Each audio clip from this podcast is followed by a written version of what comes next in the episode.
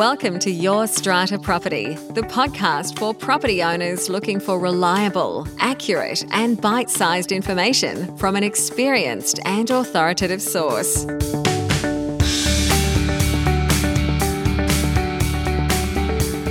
Hello and welcome. I'm Amanda Farmer, and I have with me today Rena Van Alst from Strata Central. Hi, Rena. Happy New Year, Amanda. Happy New Year. This is our first chat for 2022. Have you had a little bit of a break? Yeah, it's been good. We actually had nearly three weeks off, which is always quite nice to have it at this time of the year. Um, even though one of our conversations we're going to talk about today, Amanda, is communications. Um, nevertheless, it's still actually good to have a formal break where people know that you are strictly not available. strictly not available, no excuses. I know at the end of last year, I was saying that I wasn't taking on any new work and certainly no new clients until February this year, and I have, mm, I have stuck to that. I think. Yeah, oh, no one's going to call good. me out on that. There's enough to wrap up at the end of a year, that's for sure, with promises that have already been made and work to be finished. But another big year ahead of us, full of wins and challenges, I'm sure. Do you have a challenge to share with me today, Rena? Yeah, well, I think, Amanda, one of the challenges that our society is facing, as well as strata managers and, and owners, is um, the impact of COVID in buildings. And what we're finding now, even before we came back from leave, is that some of our buildings, um, where one building manager might have had COVID, then the rest of the team had to then go into isolation. We've had contractors that have been unable to come on site because, again, they've been in isolation or they've actually had COVID. And the other thing that some of our buildings have had challenges with is mask wearing in buildings. And I think that a lot of my strata schemes are saying that they're finding it hard to enforce the, the mask wearing in buildings which mm. I think wasn't really much the case when we had the previous Delta variant. But I think now, because of this sort of new way of thinking, in a sense that we have to live with COVID, I think now we're finding it's harder to enforce rules and it's becoming much more of a challenge um, for our strata committees and building managers. Mm, and I think going through a couple of weeks here in New South Wales where masks were off and then having them go back on, I too have noticed that having them back on, particularly in, on the common property, which is indeed the law here in New South Wales, there hasn't been the take up that or the compliance that there was when that was the previous order. And I do see emails from building managers, buildings that I'm involved in. I get emails from building managers saying, just a reminder, everybody, mask wearing on the common property. And yes, it must be very difficult as it is for so many businesses at the moment, short staffed because of staff in isolation or with COVID. I imagine strata management offices are uh, facing that as well, particularly large offices with many strata managers and assistants being down and out for the time being.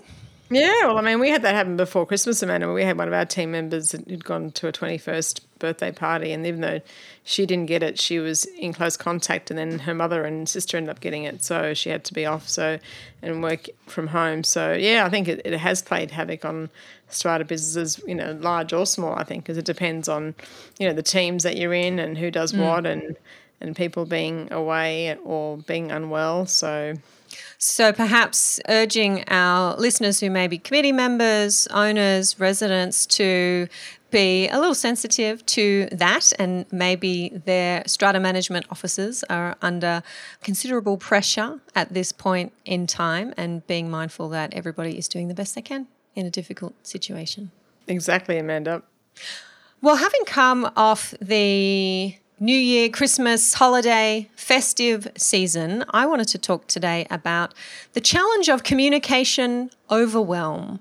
And it might seem like this is a period where people should be resting on holidays, perhaps not on email or making reports about things that are happening in their building. But my experience, both as a strata lawyer and as a committee member and an apartment resident myself, is that this holiday period can often be the busiest time because people are at home, people are having parties at home, especially now when travel is limited. There is alcohol involved in some people's celebrations. There is happiness and festivities. And as a committee member, I receive messages quite often about what might be going on in a couple of the buildings I'm involved in I get messages by SMS. I get messages by WhatsApp. I get email messages. And when I get to the second week or so of January, I recognize that I'm suffering from communication overwhelm. And I am sure that I'm not the only one who experiences this around this time of the year. And I wanted to workshop a little today about how I'm dealing with that and maybe Rena, if you'd like to share, if you're experiencing any communication overwhelm, how you might be dealing with that. It is something that I have spoken about before in past episodes about communication protocols and even communication bylaws and how we might deal with difficult residents communicating in unacceptable ways. But today I'm talking more about the level of communication we receive and the different methods by which we receive it.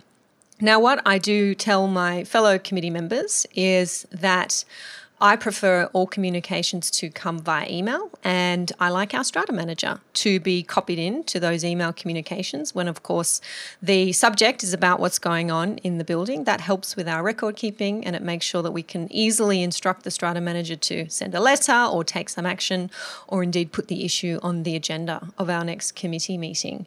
I think WhatsApp groups in communities are great, and it's something that I do support for issues that may be urgent, uh, photos photos that perhaps have been taken about things that are happening around the building and need to be dealt with quickly, or even just a social support or a social group for communities for people who may be isolating or not otherwise having contact with others to feel connected or to ask for help if they need to.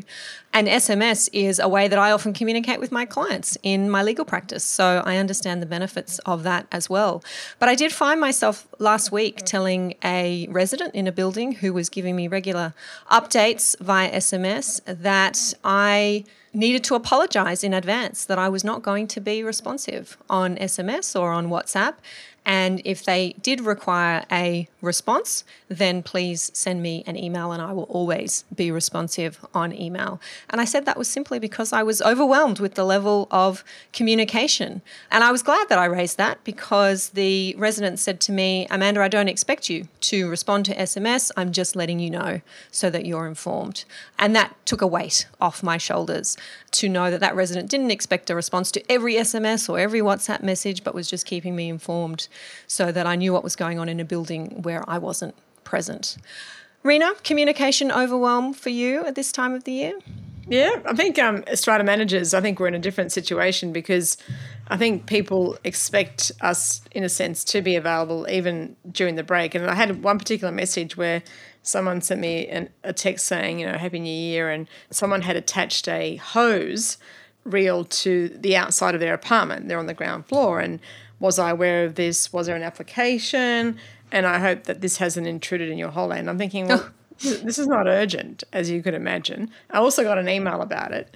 So I think sometimes people think, well, even though you know you're closed, they still think that they've got the right to tell you things that aren't particularly urgent. And I think mm. SMSs are a, a way where people do trying to get your attention more quickly than perhaps with an email because with emails you, know, you don't get the sound you know emails usually people respond if, especially if it's a professional capacity you're responding in a certain time frame being business hours usually although for strata managers our business hours are much longer than most other professionals. But whereas with an sms because you get the, the noise notification you tend to look at it. Sometimes people will know that you've opened it because it will say read on a message. Mm. And to refer back to your example, Amanda, that even though she said that she didn't expect you to respond, but in a sense, it wasn't just saying for your information, because perhaps mm. if you'd seen it written that way, you may not have felt that you had to respond in the way that you did. Mm. But then, then I suppose, in a sense, her behaviour had been called out where, you know, obviously it was becoming more than just the occasional text message. Then I get actually got a message over the break. I spoke to one of my committee members, and he said to me that you know people want to tell him you know every five minutes who's doing what, and he doesn't mm-hmm. really care. He doesn't care about that. But he's on the committee, as you said, and that people think that they, as a committee member, you need to be told. Whereas a strata manager, you need to be told. And there are certain things that you really can't deal with until you're back in the office anyway. And I think because of the mediums that we have available, Amanda, and because of our phones being accessible at any time when we're you know at home or when we're traveling. People do feel that, that they can communicate with you via these mediums, and they do really expect you to respond. Otherwise, they'd, send you an email knowing that you're not available, and, and you'll see when you come back from leave. So yeah, I think I think strata managers are finding now even during this current break and the last break that we had with COVID, that yeah, people aren't away and that there is a high level of expectation of being available and being involved, even where things aren't necessarily that urgent. When we were on our break, someone rang before our office had opened, and you know we opened on Wednesday rather than a Monday, and they were saying, "Oh, you know, they're upset that we're still closed." It's like, oh. well, you know, that was a message. yeah, exactly. Right. And this is the thing it's true that we can't control the way people contact us necessarily. So I, I want to have my mobile number published. I want to be part of a building's WhatsApp group. I want to give my personal email address to my fellow committee members and my business email address to my clients. You really could block people or you could not give out your mobile number, fair enough. But as you say, Rena, from time to time, that is the best way to contact in an urgent situation. Mm. And I think it's important that people have those means. But what you can do, you can have some level of control. And this is what I um, hoped that I demonstrated the other day by telling the other person, in these circumstances, I will be responsive. In other circumstances, you're welcome to send me all the messages you like, but please don't feel ignored or upset if I don't respond. It is not because I don't want to respond or I don't care because I know I'm very concerned as a committee member, particularly if I'm not resident in the building. I'm very concerned to make sure other residents and committee members know that I do care, that I am interested, that I am invested in what's going on in the building. But I cannot, when I'm receiving hundreds on a working day of messages per day from different means, respond either at all or immediately. But definitely the way I work is that email is primary. And if it is in my inbox, then it is on the list to be responded to and will always be responded to. So communicating that to your clients, to your colleagues, to your neighbors, to your fellow committee members, this is the best way to contact me. Yes, I'll get those other messages, but please, if I don't respond, it is not because I'm ignoring you. It is just because I am overwhelmed then you may have that person come back and say, It's okay, I get it, not a problem. And immediately you've got some relief there. But I think you need to have that conversation. It's a great idea, Amanda. I think it's important that we all sort of establish boundaries when it comes to that sort of communication. So perhaps a 2022 New Year procedure or protocol for those out there who are struggling with communication overwhelm already already in this year putting in place those systems those boundaries and communicating those to the people who need to know about them is a good idea have you already got a win for me this year rena yeah, well, I mean, this actually started last year. I mean, I think that you were alluding to earlier, not taking on many new clients and trying to catch up with what you were doing in terms of your um, client workload and getting work done. And so, what I decided to do last year was to resign from three buildings. It's quite a great feeling. I mean, I think a lot of people in Strata don't like to resign from buildings because I know that, especially with a lot of managers, there's a lot of pressure to meet targets and, and manage a number of buildings and dollar values, you know, as part of any professional organisation. But I think sometimes when the relationship's not working, or in a sense, managing that strata scheme can actually endanger your company um, when you're being asked to do things that you know aren't correct and that you know eventually will cause an issue. There's no need, and it's just a great feeling. I think just resigning mm. is just just love it. I imagine this could well be a feeling on both sides. If the relationship is not working then it's important that both parties move on. And I assume under your agency agreement, Rena, as is the standard agency agreement issued by SCA and REI, there is a, a provision for mutual termination. So is that how it works with your clients, where you say you resign? Yeah. It's actually an agreement yeah. between the two of you? I mean, this particular building we resigned from, well, there was no conflict. Do you know what I mean? Like, at the end of the day, everything was going on fine, you know, do this, do that. But then when the do this became an issue that I felt was not in the interest of our company, and I just don't feel, feel comfortable doing that. Then, yeah, I just said, you know, it's been a number of years now. I've been your manager. I think, you know, and it was yeah, it was harmonious, and so it's not always acrimonious. And also, I don't leave my clients in the lurch. Like I give them time to find another manager, and we keep working as if we're not leaving. Because at the, the day, to me, how you are engaged and how you start a relationship is just as important as how you leave a relationship. And mm. to me, when you resign, it's always best to, to do things, you know, on, end on a good note. Mm-hmm. And um, yeah, and so we give people time. Like one particular one, I, it was November, and I said January, and they said, "Oh, can we do it at the end of March?" And I said, "Okay." So because their AGMs. Mm you know, that's fine. So, yeah, especially if you're otherwise looking at what may have been a three year, up to a three year agreement, which are our maximum terms in New South Wales, a resignation that might be coming in the first year can be a surprise for an owners corporation and they need time to have a look at yeah. other options for partnerships they might want to make for the next three years. But definitely, if you have a client, really may not matter what profession you're in, we certainly do this as lawyers, a client who does not follow your advice or mm. who gives you an instruction to carry out an act which is illegal or which you cannot carry out under your powers, under your contract, your agency agreement, or under the legislation, then it is very important to be telling that client that you cannot do that, you will not do that. And if you continue to be instructed to act that way, then you have no choice but yeah. to resign. Um, indeed, I've been in that position before as a lawyer where my advice hasn't been taken or I've been instructed to do something that I have just drawn a line and said, I will not do that. I will not send yeah. that letter. I will not put exactly. my name on that piece of correspondence. And it is best, both for me and for the client, that they go and find another lawyer, another professional to represent them. Yeah, I think it works out in the best of manner. I think you know you leave both on a good note, you know, and then you give them time to find someone new, and then yeah, and it just to me works out well for both sides. Well, there you go. I hope you don't get inundated now, Rena, with uh, requests for fee proposals. now that our listeners know that your books are a little clearer, the, the beginning of 2022. I know you've got a bit of a wait list there anyway. So yeah, definitely.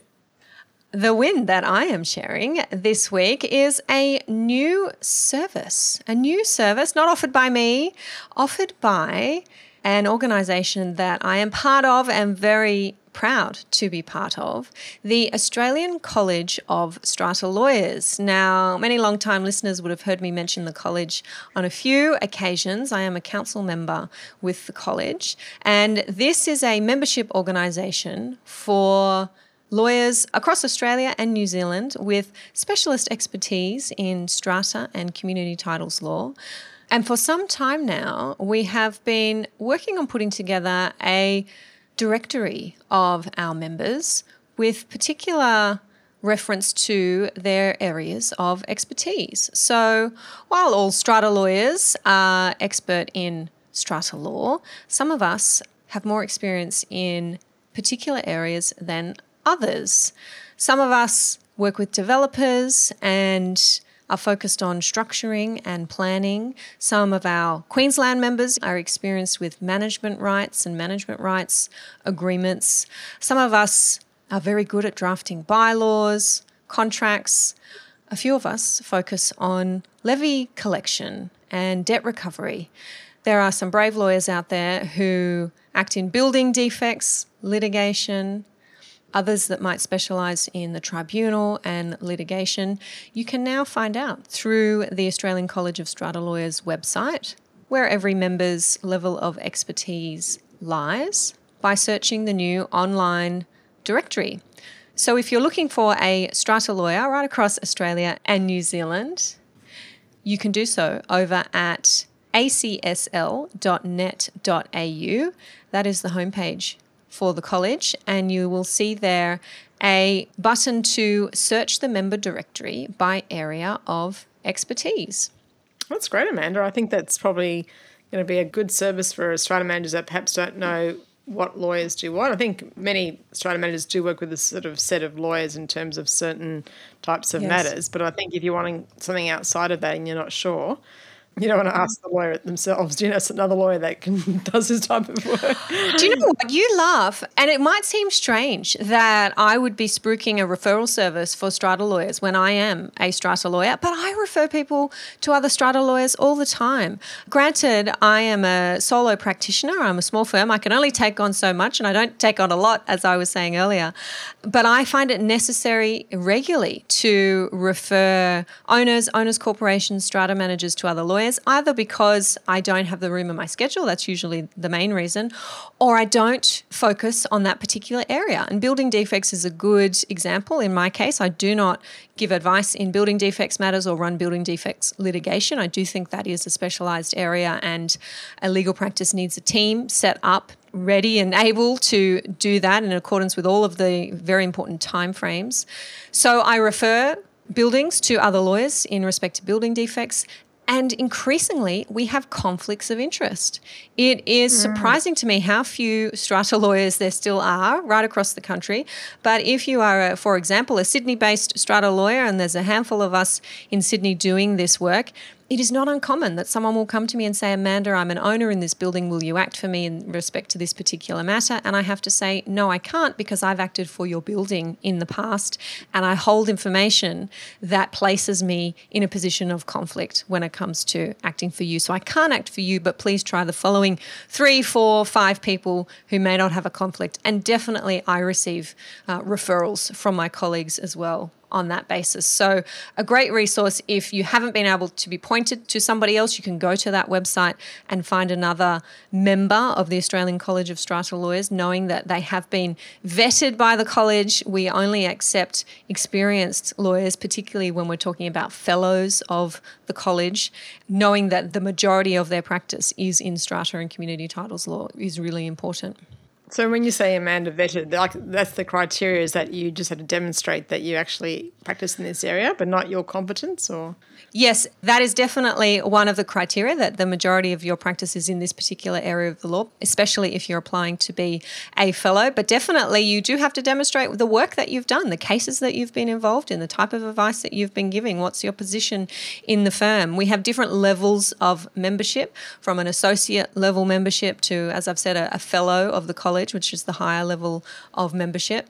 And membership is by application to the council, and the council does turn prospective members down from time to time because they don't meet the requirements which are set out in our constitution. So, quite an esteemed college, let's say. Mm. That's good to know, Amanda, because I think um, I had this problem last year where one of the um, clients that we took over had a strata manager, and there was a big problem with their accounting, even though the accounts had been audited by a very prominent strata accounting firm, there were major issues. And we're talking about a BMC with an umbrella, so it's quite complex. It wasn't your sort of run of the mill basic strata accounting. Anyway, and so the lawyer that was acting for the Owners Corporation was asked by the BMC members to act for them against this strata managing agent. And even though there was no legal conflict as such as what you're referring to, where you've acted before for one side and therefore you've got information that obviously would prejudice to your new client.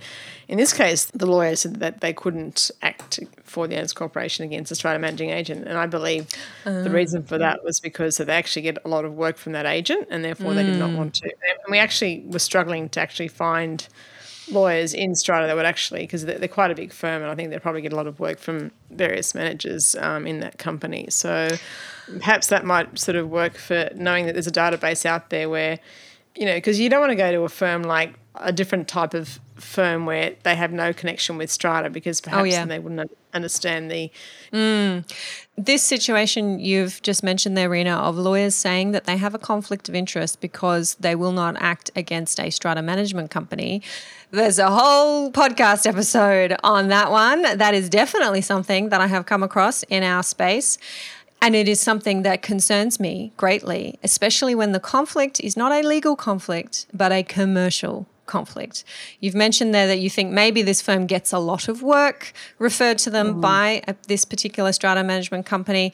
Yes, that does happen, that there are those referral sources, but that does not mean you have a conflict of interest in acting against that strata management company. You may have a conflict if you have represented that agency that would be different where you've acted for them directly in some kind of a dispute and then to act for a building that was also involved in that dispute could present a conflict, but it would be a rare case indeed where you had an actual conflict in acting against a strata management company. But I too hear from buildings from owners who come to me looking for representation who uh, they have been turned down by other lawyers for that reason or seemingly for that reason. And I have to say, that's um, one of the big benefits that I have experienced the last few years in that I don't get a lot of work directly from a strata management company or strata management companies. Most of my work comes directly from owners, from committee members who are finding me online or tuning into the podcast. And I just don't have the concern, and I don't even think it's a real concern, a legitimate concern definitely not a legitimate concern. I don't think that my pipeline of work will suddenly dry up if I happen to give advice or representation that is adverse to a particular strata management company's interests. I think that is very concerning that that's happening in our space. Yeah, well, I think that having this referral service that you're you're talking about, Amanda, I think now is probably a very good tool for any potential clients of ours that do have issues with their previous managing agent or any client that comes to us for consulting work, we can always refer them to that list of people that could potentially act for them in the future if they have a problem where the owners corporation's lawyer or, or another lawyer won't act for them because of the fact that they have an issue is a commercial conflict with the hmm. with them as opposed to a legal conflict. Yeah.